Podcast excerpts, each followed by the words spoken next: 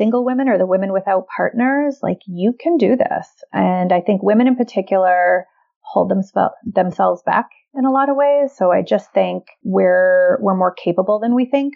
I still retired early, but here was the lucky thing for me. It's mostly because of real estate. I mean, it's not because of my 401k. It's not because of my investments. It's not because of compound interest. It's because of my real estate.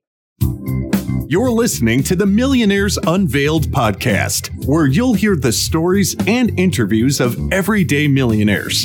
We'll unveil their decisions, their strategies, and their current portfolio allocation. Now to your hosts, Clark Sheffield and Jace Mattinson. Welcome back, everybody. Another episode of the Millionaires Unveiled podcast. This is episode 221. This is Clark here with my co-host Jace. Jace, what's going on? Not a lot, man. How you doing? Doing well. Nice cold January, right? Nah, I'm down in uh, Arizona, so it's it's uh it's it's beautiful here. That's where you want to be. We've had some wind chill, and it's been like one degrees here. The feel, the feels like one degrees. That's crazy. Yeah, it's uh, chilly. Very cold. Not as cold as skiing though. I went skiing in, in Utah over the holidays, and it was night skiing actually, and it felt oh man, it was cold. Yeah, I'll bet. It was cold. So we got a listener question this week from Justin talking about real uh, real estate LLC. So let me just read that, and then we'll talk a little bit about that. He says after reviewing how real estate could work in my portfolio. I'm realizing that leverage is a great way to improve investment returns. However, my wife and I live by the philosophy of no debt. My question is Is it possible to have your real estate portfolio held under an LLC that shields your non real estate net worth? What do you think about that, Jace, holding real estate in LLCs and how that affects your other investments? Yeah, I think, first of all, just disclaimer, right? We're, we're, we're not attorneys. We are CPAs, but this isn't actual advice. But I, I think there's a couple things to think about as he poses his question. So, one, he's trying to de risk the fact that he would potentially be taking on debt for real estate as it relates to the other assets in his portfolio. And I think there's one thing to to consider, maybe a couple of things to consider around that. But one is, you know, typically retirement accounts and a, few others, HSAs, et cetera, have some protections around cr- certain creditors in, ter- in, in terms of if something bad were to happen. There's a doomsday scenario, right? He's underwater. Could the bank, if he had to sell at a short sell or bankruptcy, would they be able to come after some of those other assets? And I don't know what his portfolio looks like, but that's just something to consider. The other thing is not only because of 2008, but just in general, banks are, are, are, are smart in the sense that, hey, they don't want to lose their paper for these real estate assets, right? So de-risk for themselves, they require a down payment, right? So 10, 20, you know, FHA 3.5%, good credit, etc. There's a couple things to consider as it relates to, you know, putting property into an LLC and the reasons for doing so in terms of your risk from a tenant. There's other things you can put in place as it relates to insurance to kind of, you know, I think there's a lot of different schools of thought as it relates to LLCs, it is definitely harder uh, in some cases unless you start going the portfolio route to get loans than you know if you were to have them in your individual name. But in terms of like a protection from risk of a tenant, there's different things you can do to to make sure you're protected if you do have them in your personal name. But it, it's an interesting question, and I don't know the way that it's that he's got it phrased. If if he's really trying, you know, I think the biggest thing he's trying to accomplish is he's worried that the debt could take down his whole portfolio. And I don't know that that should be the, the mindset of, you know, when you go buy a piece of property, you're going to end up putting 20% up and that debt is, is collateralized essentially by that, that asset. You don't sign over a personal guarantee on all your other assets for that particular, you know, property, so to speak. Now, there are terms in there in all these agreements nobody reads where yeah, it makes it seem like and could they could it stand up in court that they come after you and get some yeah, but if you don't have a bunch of cash in the bank and, and you know just chose to walk away, it's it's pretty unlikely uh, that I think that they would be able to you know essentially penetrate all the uh, other things that you may have to try to recover you know fifty thousand dollars or twenty thousand dollars depending on you know how much you're underwater. Yeah, and, and, just big picture, Justin, I think we have seen, Jace, correct me if I'm wrong here, but most of the millionaires that we've had on that have real estate do hold it in a separate LLC. That's what we've seen. And at least on one side, it's nice just to kind of have that kept as a separate entity and a separate business, you know, in quotation marks business, but just in separate holdings. So I, I think you're spot on there with your answer, though, Jace. So just as a as a quick recap from last week, we had Mike. He's 41 years old and is a police officer. I think just the second police officer we've had on our show. He has three kids, net worth of 1.5, which doesn't include his six uh, his 60k pension that'll be coming up here in the next few years when he ha- hits I think what 20 or 25 years in the police force. So he spends about 50k a year and is starting to think about the next phase of his life and what that looks like a little bit. So fun to talk with him. This week we have Melissa. She's recently retired just before she hit the age of 50, single, never married, no kids, net worth of $2 million. So we discuss her story, her journey and career as a single female, and, and her corporate career using real estate and other investments to put her in a, in a position to retire before 50. So she's obviously done phenomenally well. Congrats to Melissa, and we're grateful that, that she was willing to come on the show. Uh, if you'd like to ask a question to the millionaire, send us an email, millionairesunveiled at gmail.com, or go to our website, millionairesunveiled.com, hit Ask a Millionaire, and you can record via SpeakPipe or submit a question just written in there. Just wanted to read a review that we got on iTunes here uh, last month over, over the holiday break from, from Jack Bertuni. It says, Fantastic podcast. I stumbled upon this podcast when I was trying to find the millionaire theme hour of the Dave Ramsey show. After finding it, I've now listened to about 30 episodes over the past couple of weeks. All I can say is that this show is fantastic. They provide so much context for building wealth and different people's paths. It's fascinating hearing all the different stories of people, different strategies, excuse me, people employ to become financially independent. Keep up the great work, guys. I can't wait to get through the rest of the episode. So thanks to Jack. If you enjoy the show, we appreciate you leaving a five star review, iTunes or Stitcher, whatever platform you listen to. It helps us grow the show and and reach out and get new millionaire interviewee guests. So, without any further delay, let's get into this week's episode with Melissa. Melissa, do you want to just give us a little about your background and what you're up to now? Sure. Yeah, I am recently retired about, oh, just about a month ago now. Just shy of my 50th birthday, been a professional uh, executive level and decided to try to uh, retire early originally thought it would be in my early 60s, but managed to hit it uh, before 50, mostly through real estate. Um, yeah, and just trying to figure out what's next. Uh, never married, no kids, doing it on my own, and um, yeah, excited to kind of share my story with you guys over the next little bit.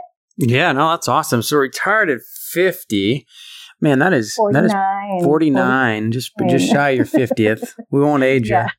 you. so, going back before we get into your allocation here, was it more of the number or was it the age or what kind of drove you to pick right now as the time to do it?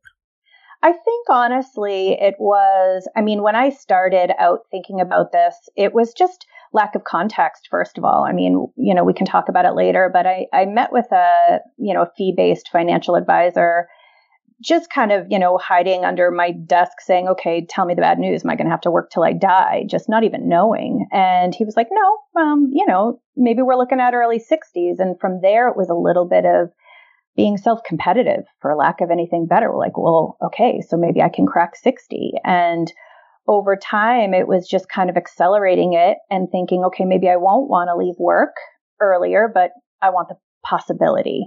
And so year after year, it just sort of accelerated from there. And then, um, yeah, it just all of a sudden was like, okay, I could, I could do it. And at that point, it coincided with, you know, work being crazy and, and seeing, you know, wanting to travel. Well, bad timing with COVID, but wanting to travel, wanting to explore what's next for me, wanting some new, to explore interests and, and just deciding to go ahead and take the leap. Yeah. So for me, it was more about what was possible thinking it wasn't possible, but realizing it was, being self competitive, driving that number down, and um, and then just deciding to kind of you know sail off the edge of the earth and see what's next in a way. How many years ago did you decide this? So I first went to this financial planner um, in 2012, actually. So it was just over eight years ago and you know again had this conversation and uh, was really pleasantly surprised that he even thought it was going to be the early 60s and back then and we can talk about that i was just starting to you know really enjoy real estate a little bit, but not, I was an accidental landlord at the time, but hadn't really jumped too much into real estate. And, and then things started to escalate. And then in 2018 is when things kind of hit high gear. I learned about the FIRE movement, so financial independence, retire early. And then the pieces just really clicked and kind of scrambled right to the finish line in the last two years. Things really accelerated at that point. Okay. So, what is your net worth then today? So today I am just under two million net worth. It's I'm eleven thousand short of two million, one point nine eight eight as of the last month. Last time I checked.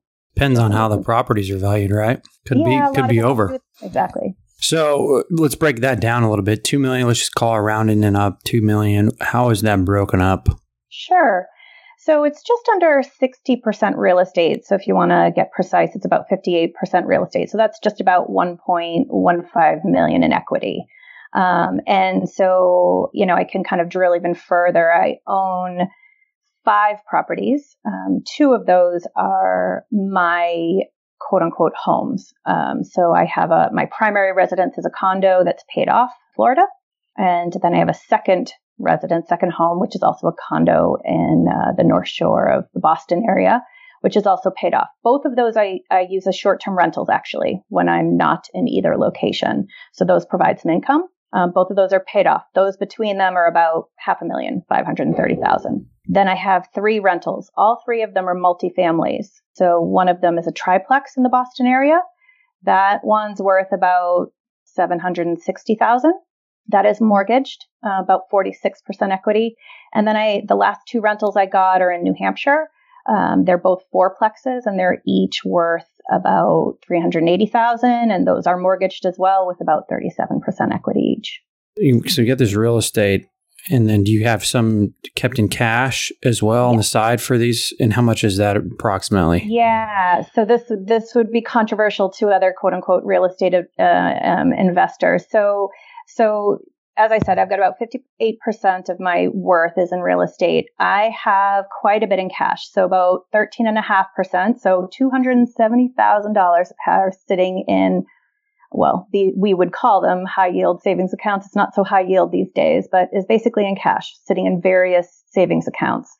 And the reason for that is basically, you know, I am not working a W 2 job anymore. I'm quote unquote retired. So I have a bunch of capital expenditures I'll probably need to um, have over the next, you know, say, I would say five to seven years, uh, potential roofs or kitchens to renovate or you know, uh, heaters and boilers to go. And so I want to make sure that I'm not risking that. So I have quite a heavy cash position. Um, so again, a lot of people would be like, oh my gosh, you're not earning anything on that. But I just believe anything that you're going to need in the next five to seven years, uh, for me personally, I don't want to risk that. So I keep that in cash. Um, so I have that in cash. And then the balance, so I've got 24% that's in my 401k. So that's about 480,000 and I can talk about the breakdown of that. And then the balance is just like three and a half percent is in a post tax Vanguard index fund. And the 401k and the index fund account, they're pretty heavily into stocks, uh, very little in bonds. And that's primarily because I'm such a, I mean, I have so much cash. Um, so my age, I'm 50. Um, I think I've got about maybe 20% bond. Um, I don't have a ton in the bonds because I do have a lot of cash. Wow, interesting. So, Melissa, you're on top of this stuff. Well, I've been, especially the last two years, crunching, recrunching, triple crunching my numbers just to make sure I could take the leap and thinking, rethinking, um, diving into a lot of podcasts. And, you know, again, I think, you know, a lot of people could question my mix, but for me, I think with my risk tolerance, yeah, it works. Um, yeah, and, no, I, I mean that totally complimentary. I mean, yeah. when Jace was asking you about that real estate, you were spitting off those LTV ratios like nobody we've had on this show. So way to go. I mean, that's awesome. Yeah. So just real quick, I mean, I think we've had big picture on the portfolio allocation, but in the 401k retirement accounts, you have about, I think close to 500, right? 480 ish. Yeah. How much is that index funds, mutual funds, single stocks? What's there? And then we'll maybe we'll roll into your story a little bit and in the real estate. Yeah. So the 401k, so this is actually, I'm about to hopefully roll this. So this has been, as I said, I just retired about a month ago. So this has been in the company I work for, uh, Fidelity 401k offering. And their their offering is fairly limited. So they're um, in Fidelity, a lot of um, they're not single stocks. They're sort of mutual funds. Um, they're yeah domestic, uh, sixty percent domestic, twenty percent international. So mostly large and mid cap. I don't, to be honest, guys, and this is where, you know, you guys have been really impressed with my real estate side. The stock topic kind of makes my eyes roll back in my head a little bit, which is why I went the real estate route. So this is where my financial advisor helped. He would look at what my company offered and would make some recommendations. It's done fairly well. Um, but I'm not, it's not where my interest lies. So, you know, it is about, again, 80% stock mix, um, and yeah, large to mid cap mostly, and then 20% bond mix. So it's like, it, it, I don't think they're, they're, they don't really have a lot of the index fund options for my company. They don't have yeah. those offerings. So I'm probably going to roll it all over to Vanguard where I understand it a little bit more since I've done that work myself with the post tax account. And I'll do the whole. Yeah, I got you. That's, what, I, that's what I was going to ask you if you were going to yeah. roll it out of the 401k I, into an IRA. Yep, I'm going to do it into the like, you know, my own money I've put into, um, you know, VTSAX.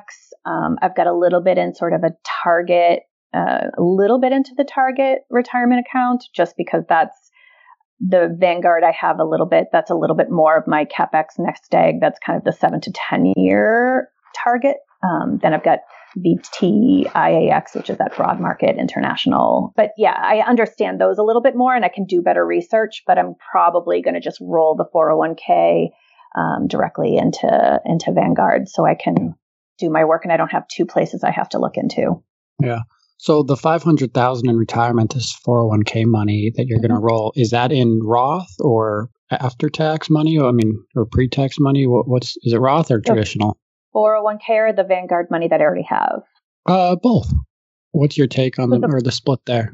Yeah, the 401k was is pre-tax, so I'm going to do one of those like direct. I forget what they call, but it's like a direct rollover to a. I think it's going to be a t- direct rollover they call it or something like that to a trad IRA. Mm-hmm just, you know, so it, it kind of goes directly over so I don't get hit with any penalties or anything. So that's what I'll do there. And then the other, the, it's about 65,000 that I've done in post tax money, um, which is separate. Um, so that is just literally, um, that started out because when I, I've worked overseas, when I was working in London, I didn't have an opportunity to invest in my 401k. It's actually why my 401k from my age is, I think, a little lower than I would like to see. I actually worked overseas for six to seven of my highest earning years. Um, so I was working in a place where I couldn't I couldn't contribute to a 401k.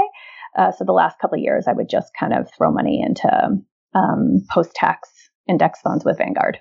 Yeah, thanks for sharing. And so let me just keep going on this 401k piece a little bit. And I know we're jumping yep. around here, so apologies. But in the notes you shared with us before the show, you you mentioned that you didn't you feel like you didn't really start pushing on your 401k mm-hmm. as early maybe as you should have. Yes. So I'm just I'm just curious to get your take there. And yep. I mean, if, if you consider it a mistake, I don't know, or the advice you give in, in terms of the 401k. Yeah, no, that's a great question. It is. It's sort of the, one of the one of my big regrets. So growing up, I would say so I grew up single mom. You know, we did not have a lot of money. We were, you know, definitely scrambling and we never talked about money other than, you know, we didn't have a lot. So didn't have a lot of guidance in personal finance. We just didn't, you know, we just didn't know much. And so when I started working, you know, of course, at work, they would talk about enrolling in your 401k, and I knew it was a quote unquote good thing to do. Um, but I didn't do it for a while. And then in my 20s, my mid 20s, I, I did, but I, you know, certainly wasn't maxing out, wasn't anywhere close. And it wasn't until my later 20s, I would say, that I started investing more, but I never maxed it for quite a long time. I would say until, you know, I hit my, I would say my late 30s, 40s even. And then as I said, basically, um, as I was hitting my 30s, I was pulled out of the US employment market and I was working in Europe and I couldn't invest in my 401k. So, you know, I think during those years when compound interest was going to be my friend, I mean, I never heard the terms compound interest in my 20s. Like I never even heard any of this. So it is a big regret for me. And, you know, I certainly, you know, when I see on these kind of, you know, financial independence, you know, Facebook groups and stuff, when people are like, hey, you know, what would you say to people in their 20s? What would you say to people in their 30s? It's the number one thing I say, you know, you know, push money into these pre-tax pre-tax accounts, your 401k, because first of all, the the impact that you feel is so much less because, you know, once you get it post tax, it doesn't that thousand dollars doesn't feel like a thousand dollars post tax and that compound interest over time it just it's it's just amazing what it does. And i didn't understand that until just a few years ago. So already talking with my nephews my 11 and 13 year old nephews are already investing.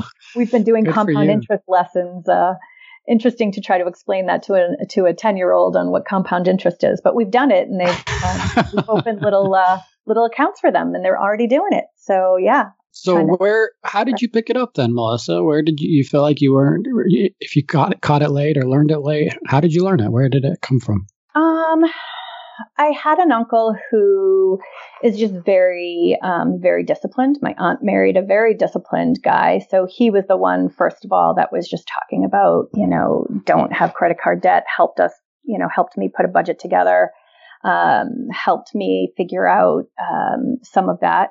Um, so that was a help. Um, still wasn't really hearing about compound interest. And so it really wasn't until, I mean, honestly, the whole where compound interest clicked wasn't until I really heard about the, the fire movement. And, you know, by that point it was too late.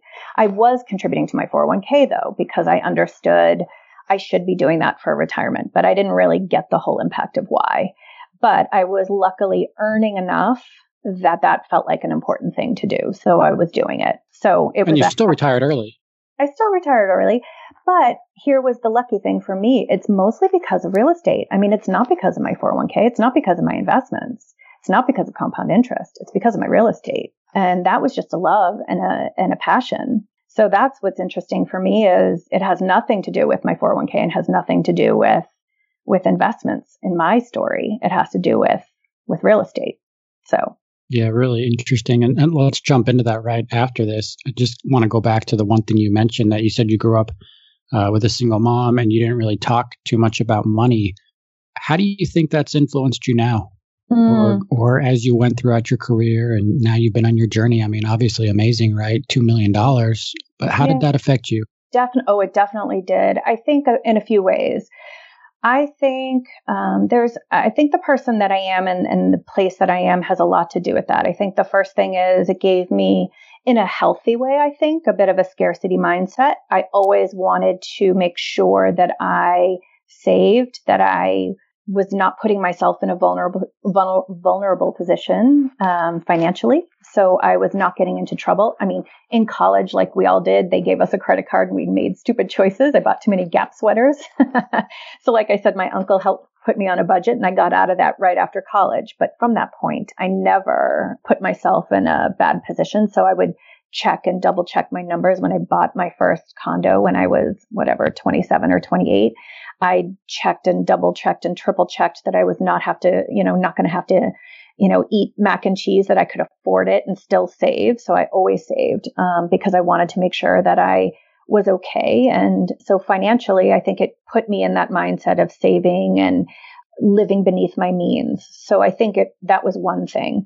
Um, it also gave me a very strong, I think, work ethic. I had a job from the time I could legally work and help contribute. And I think that's really healthy. And, you know, I worry a little bit about, you know, kids that have too much now. I think it's important that kids work. In college, I had to work for my room and board. You know, I was an RA, so I could get my room and board covered. I worked throughout college. I think that's important. And so I think all of that has served me. I actually think it's a really good thing um, that I had to scrap and save. And um, I think all of that has served me really well and helped me to to come to where I am. It also I had to risk a little bit as well, right? Um, when you're young and you have to work and you have to, you know, kind of get out on the scary ledge a little bit. It also makes some of these risks, like buying real estate, you know, you you you learn how to take some of that healthy risk as well. You fall on your face, but then you have to dust yourself off and pick yourself up. So it learn you learn some self reliance as well. So all of that I think is is healthy and good. And now let's take a quick break to talk about today's sponsor, Wix. You know, there's so many options out there to get started a business, a website. It's, it's really hard to know how to start, what to choose. And that's where Wix comes in. You take your business online with Wix. It's the leading website creation platform It's got all the tools you need to create, manage, and grow your brand. Whether you're starting an online business or you've got a side hustle or you've got a business that's already flourishing, you can design a site, showcase your brand, and that'll look great on any device. You know, Clark, it reminds me, we probably should have used Wix when we started. I can't even remember what we used, but anyway, join over 200 million people already using Wix wide range of solutions to enhance their business. Ultra smart SE tools designed to get you found on search engines, faster loading times to create outstanding user experiences, which we know is extremely important. If you don't get that website loaded quickly, boom, you're bouncing. And payment solutions to help you boost your revenue. You can manage everything from one dashboard on desktop or mobile, so you can be available anywhere at any time in the office, at home, or on the go. Want to get started? Head over to Wix.com and create your website today. Yeah, so Melissa, I want to get into the to this real estate. When did you start getting interested in it and maybe start walking us through that first deal? Yeah, sure. So there's always been I mean, Listen, I remember uh, the town next to where I grew up has all these beautiful Victorian houses. I mean, I remember being a teenager and looking at these beautiful Victorian houses thinking I wanted to live in one someday. So I think I've always sort of had this bit of a love of of architecture and beautiful houses and real estate. So it's always a little bit been there. So I guess, you know, like everyone, you know, you start out somewhere and you have you have you buy your first property. I guess where I would start then from this purpose is I became a bit of an accidental landlord. Um, so I mentioned I I've worked overseas. So one of those opportunities came up one day quite suddenly where I had bought a condo and was living there quite happily. And then they um, work had offered me an opportunity to move to Switzerland. And it was very sudden. It was pretty much, you know, we need you to go in the next, you know, six to eight weeks. Um, and I was like, okay, I just bought this condo and I'm living in this condo. What do I do? And so, person I worked with was looking for a place to live. And so, next thing I knew, I was a landlord to a person I worked with. And it kind of got me over the hump. And so now I was kind of a landlord. Um, but luckily it was a person I knew. So it was a little less scary and had a good experience. And, and it kind of got me to think, okay, here's something that I can do. And as I'm working in Switzerland and I'm saving money, and um, the at this point, so this was 2006, and then 2000, I'm still living in Switzerland. 2008 happens, 2009, and the market crashes, and all of a sudden, all this actually in that town I just mentioned, I didn't even think of that. This beautiful Victorian town. I come home and this beautiful house. I go to open houses all the time. This beautiful Victorian house is for sale, and I walk through and I fall in love with it. But this is silly. I live in Switzerland and the you know, prices are falling and falling and falling. So anyway, I buy this house because um, the prices fall. Even though I, I rent, I'm renting out this my condo, so I, I buy this house um, because the prices had fallen so much, and so I continue to. When I move back from Switzerland, now I've got this Victorian house that I'm living in. I still keep the rental, and anyway, that's kind of how I get started. So over time, this kind of gets me thinking. Okay, so now now I have a home and I have a rental. So that's basically how it started. And um, yeah, and so then I managed to get lucky and that Victorian I bought was in a town that started really climbing and had fixed that house up a little bit, sold it for, you know, a bit of a nice little profit and then bought a fixer upper and then got this in my mind, this idea of two things. One was, well, you know, with your own primary residence, you can sort of buy a house. I bought a real ugly, ugly house, the typical ugly house on a beautiful street. Buy it, renovate it, live in it for two years um, to wait out the capital gains, and then sell it. So I have that idea, and maybe I'll buy another duplex at the same time. So that's what I did. I just started going from there. And this is when I was talking to my financial planner. This is when I started thinking, aha, how do I really accelerate this? So in the meantime, I sold the condo, made a little bit of money on there. So now I've got a couple of dollars here to play for some um, some down payment. So that Victorian that I sold gave me enough of a down payment so that I could buy this crappy fixer upper for a personal, a new house for me because it was like I sold my other primary residence, that Victorian, for like 620. I bought this crappy house for 400. And so I still had money then to look at with the condo being sold to look at a duplex at the same time. So now I'm now I'm really going. So I bought a duplex as well, both in this town that's kind of now starting to rise in the market. So that's that's kind of what happened. I got a little I got a little greedy and excited, but it worked. So really a lot of your wealth has really been created in the last decade, right?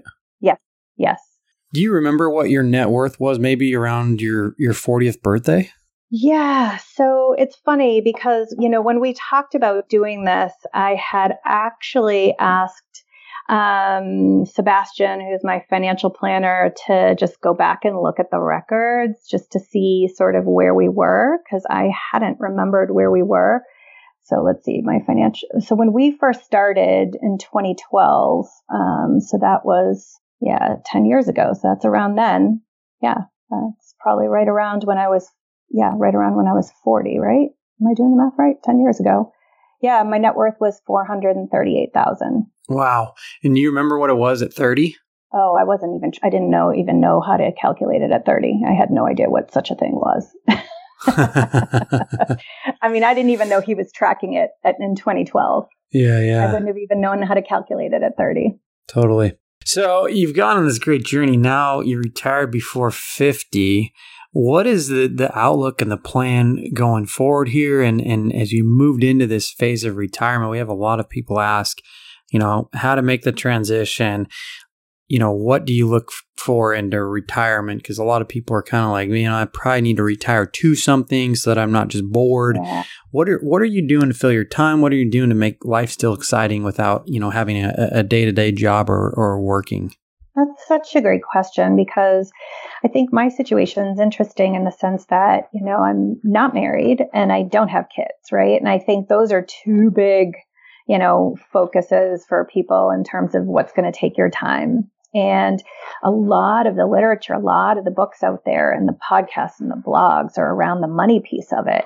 Uh, how do you get there? How do you get there? Money piece. And my career has been incredibly fulfilling. Um, I was very lucky socially um, from a sense of self worth, and it certainly kept me very busy. And it's interesting. I read this book. It's a bit outdated, but it, I found it really helpful. Um, it's called something like um, how to let's see. It's like how to retire happy, wild, and free. Really, it's about all that other stuff. It's it's like okay, yeah, the financial stuff. There's a ton of books out there, but it's really about okay, how do you think about the social piece? You know, if your friends are working, um, how do you think about, you know, social connection and, you know, making sure that you're nurturing your friendships and having social, you know, I'm an introvert, but I'm still going to need social connection. How do you make sure that you're thinking about, you know, keeping your brain sharp and challenging yourself mentally. Um, my job was very mentally challenging. So how do you do that? How do you make sure that you're keeping busy and not just sitting around watching Netflix all day? Um, how do you make sure you're doing things that have meaning? So they help with some frameworks for that and like interest trees. And so I've got a whole notebook full of, you know, if an emergency break glass, you know, creative interests that I want to pursue. Um, I think intellectual interests I want to pursue, things that I've had to put on hold. So I've got a whole list of things that I want to do and I, I'm planning to pursue. I'm a month in, right? So I'm still in this weird place where I'm like, I'm still like, oh, it's the weekend, so I can oh, wait, I don't have to wait till the weekend to call someone or do something. Um, so I'm still very much in adjustment mode. And I think that's pretty natural. I'm still swinging a bit on the pendulum from, you know, spending days running around like crazy, painting cabinets to another day just watching Netflix. But I'm also understanding that it's going to take time. So I'm trying to find the new normal right now, trying to find new patterns and routines. But all of those things, I think, we need to do more in our space to talk about that. I don't think there's enough being talked about. I think we have to really make sure we're retiring to something and taking care of all of those pieces our brains, our health, our bodies, our social networks. Um, so I've tried to think through it, but I also am trying to be patient with myself that it is going to be a journey. Um, so I've got lists and lists and lists uh, but I also know that I have to be patient and expect the unexpected and and see what happens. But I've got also a couple little side hustle ideas and little things that I can always, you know, scale up a little bit if I'm finding that my interests in upholstering and painting cabinets isn't taking up enough time. Yeah. Yeah. Good answer. Thank you. So as you look back, Melissa, I mean, Jace just asked about the future going forward, but as you look back now on your career, did do you feel like you managed it well in terms of work life balance? Do you feel like you would have made any adjustments there in, in or spending more money early or spending more money later? I mean, are you pretty happy with that that split? Yeah, that's such a great question. So I was just speaking with actually a woman who um, we bumped into each other on one of these financial independence Facebook groups, and she worked for me about I mean, no lie, like 18 years ago. So I was with the same company for, believe it or not, 24 years. And I haven't seen her since. And we found each other on one of these sites and we just had a, a great catch up on Zoom.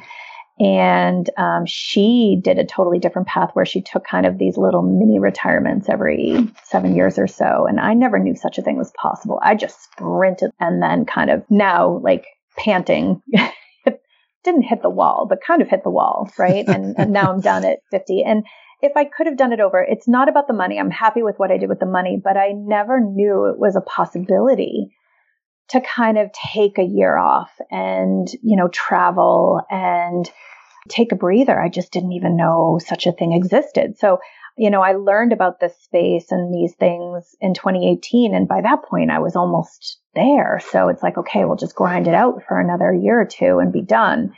But had I known, I, I just feel like that's a healthier way to go about it. I just really ran full tilt for my entire career. I don't have any regrets. I loved my career, but I, I do think it's not necessarily the healthiest way. So, you know, if I, again, if I were to advise someone who is earlier on in their career, I might say, you know, think about that. You know, do you have a career where you can kind of take a pause, you know, take a few months to, you know, drive cross country and recharge a bit and then come back at it. I think people that do that are very brave and very smart. And that just wasn't my journey, but I didn't even know such a thing was possible. So I think there's a lot, I have a lot of hope for the next generation of folks doing this early retirement thing.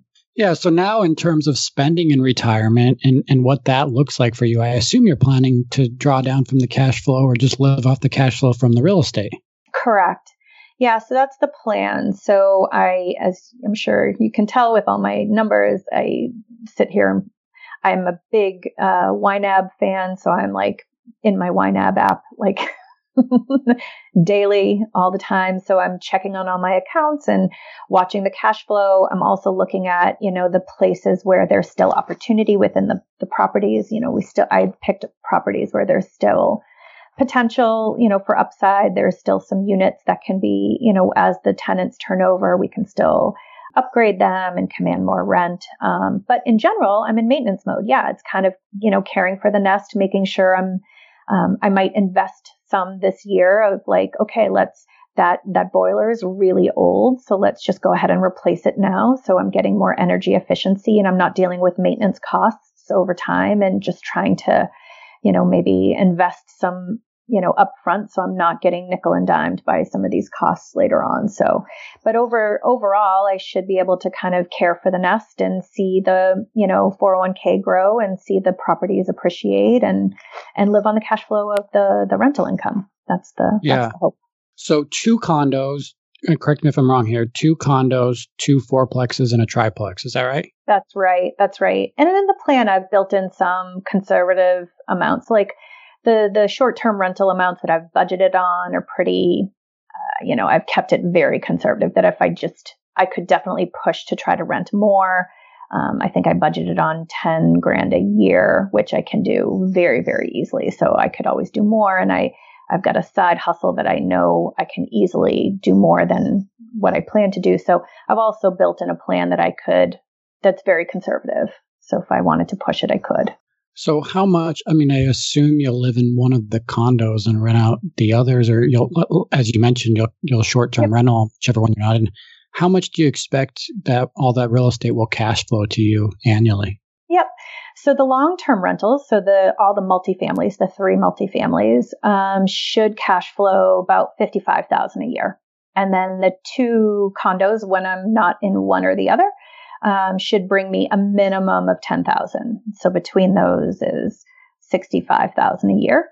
And then I've got um, just kind of a part-time gig, uh, a few hours a week, basically um, contracting with my old company um, that they're they've said I could do more anytime I want, but basically that should be about 24, 25,000 a year.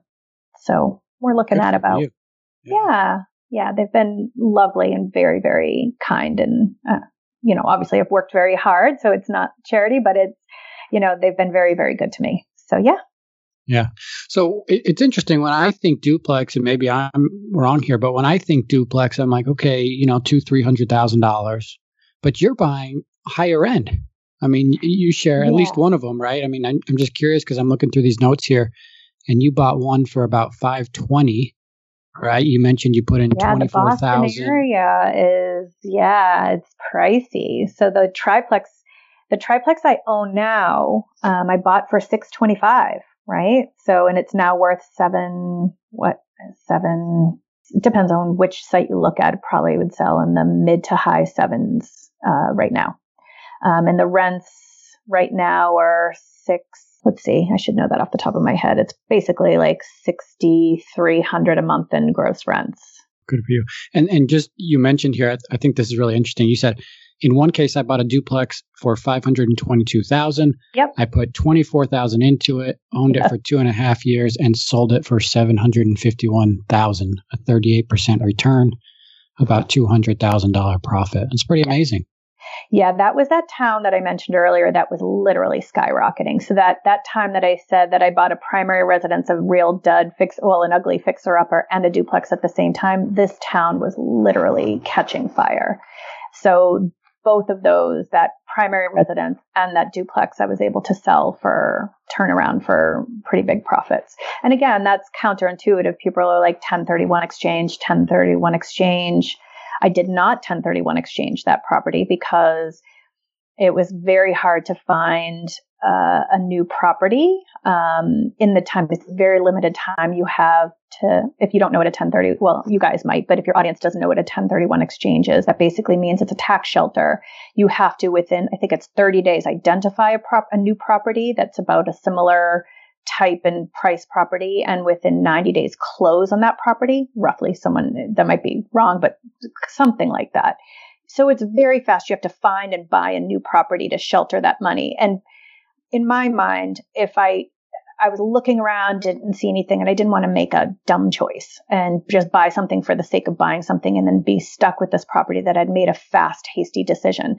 And in my mind, I mean, that's $200,000 of profit. And yes, I had to pay 20% of tax on that. So 40,000 went to Uncle Sam, but I still made $160,000. So, you know, I didn't, you know, that to me is like, you know what? I don't have a problem with that. That's, that's all good in my book.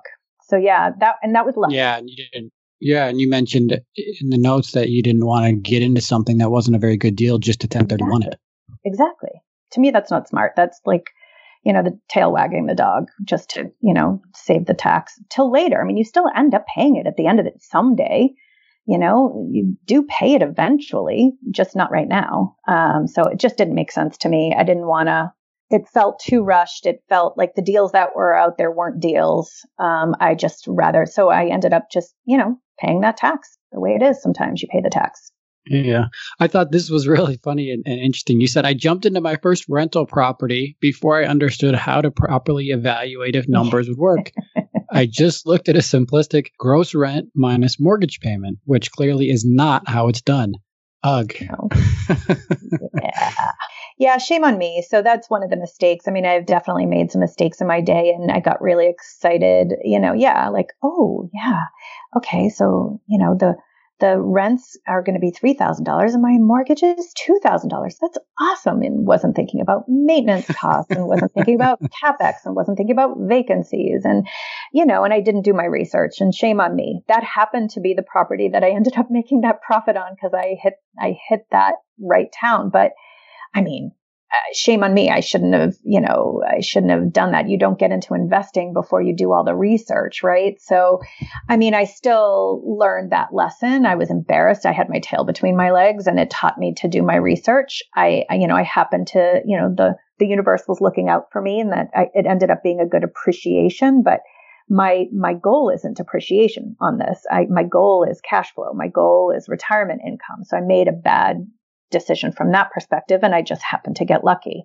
So yeah, I mean, it's a lot of money to be spending half a million dollars uh, investment to be making uh, not all cash obviously but that's a big investment to be making without putting a lot of research into it so that's my other that's my other advice is when you're investing, you know, do your research and know what you're doing and talking about. And uh, it's a little embarrassing, but I think it's important to talk about. I mean, no, we do no, make mistakes. I, I, yeah. I appreciate you sharing. You've obviously yeah. been very successful in real estate. So not at all. Not at all. Um, let me just ask you a few rapid fire questions and then yeah. we'll, we'll wrap it up here. So what's the most expensive car you've ever purchased? Oh, I mean, I guess probably 20,000. I mean, my used, I, I still bought used, but a, a, Mini Cooper, my used Mini Cooper Countryman was probably 19 and a half thousand. Really okay. not a big car person. Yeah, yeah. What about the most expensive meal out that you've personally paid for? Oh, Mykonos on the ocean, ridiculously expensive fish dinner was probably like my portion was probably $150. I don't care. It was worth it. It was beautiful. Okay, what's worth the money and what's not worth the money? Experiences, travel's worth the money for sure. Um, to me, gadgets, not worth the money. It's not my thing. Okay, without me asking your age, how old were you when you became a millionaire? Um, well, I've already told you my age, so no big deal there. um, I became a millionaire, um, luckily, thank you, Sebastian, it was sometime, I guess, in um, 2016. So it was about. So the second million came in four years. Yeah. Okay. Uh, I meant I know you used a financial advisor. Just real mm-hmm. quick, what's what was your experience there? I had a really good experience. I think what he helped me do is contextualize a lot and hold me accountable. Like not hold me accountable, but he just knowing I was going to meet with him twice a year was really helpful, and he created a framework for me. So I paid him, you know, a certain flat fee every year. We met twice a year. He helped me um, not only kind of put all these numbers together, and then when I came up with my retirement plan, I put my retirement budget together on what I needed to live on. And he helped me like kind of poke holes in it. Hey, did you think about taxes? You know, you're gonna, you know, you're gonna have to pay taxes. You won't have a W 2 income to be taking taxes out. Did you think about healthcare and what are you gonna do for healthcare? So he really helped me build a lot of this out. So that was helpful just to have a speaking partner for that, given that again, I didn't really grow up thinking about a lot of this stuff. So having that speaking partner for me personally, I found helpful. Great, great. Uh, annual household spending. How much do you spend a year? How much have I spent a year? How much will I be spending a year now in retirement? That, um, yeah, that could be a big difference. It could be a big difference. And, and I think it has been. I mean, my spending now, you know, and again, spending is tricky for me because I guess do you, I, I, I would need to split out, I guess, what I spend on the properties, right? For maintenance and things like that. Um, yeah, well, I'm thinking, yeah, no, more just like personal expenses, yeah. travel, food, yeah travel food. Yeah. So it's like, you know, I guess not including, yeah, we're around like 80, we're like around 80,000, I would say. Okay. Yeah, around 80,000. Okay. Has the money, as, as the net worth's grown and as, as you've grown this nest egg and the money, I mean, has, has it, has it made you happier? Has it made you more confident or more fulfilled? Ha- I mean, happier, no. I think it's, it's definitely like building towards retirement has made me really excited. I think that freedom has made me excited. It's not about the money for me. It's about the possibilities and, and excitement to think what's next. So I think that has made me satisfied. Um, the safety and the security, the way I grew up, definitely feels really good. Happy. Money doesn't make me happy. I think what I do with the money hopefully makes me happy and being intentional with it. Um, but I, I definitely feel proud and I definitely feel excited and I definitely feel, um, yeah, I'm, I'm, excited for what's next. So yeah, I think all those mm-hmm. good things. Yeah. Any big plans here in retirement? Fun trips, big purchases, anything coming oh, up? Gosh, when when these vaccines are in our arms and the you know borders open, this girl is is like I've got all kinds of trips planned. So yeah, I can't wait to travel again. Yeah. I've got yeah, like Airbnbs tagged. I've got Southeast Asia plans sketched out. I've got all kinds of stuff going. Well, what a great interview, Melissa. Thank you. So, just in closing here, what advice would you give to somebody who's just starting off their journey, someone who's in their young 30s or maybe they're single and not married? I mean, couple it however you want, but what would be your advice or any last mistakes that you'd want to share to avoid against? I mean, I guess the biggest thing I would just say is I I guess I would just say it's possible, right? Like don't think it's impossible. It's possible. Um, and don't let limiting beliefs get in your way. And I, I guess the other thing I would just say is for the women out there, and especially the single women or the women without partners, like you can do this. And I think women in particular hold them, themselves back in a lot of ways. So I just think we're, we're more capable than we think. We're more powerful than we think. And so I just think folks in general should just try and, and, and, you know, we're possible, we're, we're, we're we have more potential than we think we do. So put the money in the 401k. Definitely do that. Um, and, you know, and really, I think one of the things I think is figure out what interests you. Don't do real estate because I did real estate. If real estate doesn't interest you, if, if, if index funds interest you, you find what interests you and do that. But it is possible. So yeah, don't hold yourself back. Yeah. Awesome. Awesome. Thank you. Thank you. Again, everybody, that's Melissa net worth of 2 million. Got her second million in the last four years here. So, congratulations on your success and thanks for coming on. Thanks, guys. Appreciate it. Thanks, Melissa. Thanks for listening to the Millionaires Unveiled podcast with Clark Sheffield and Jace Mattinson. For more stories, investment opportunities, and information, check out our website at millionairesunveiled.com. See you next time when you'll hear from another everyday millionaire.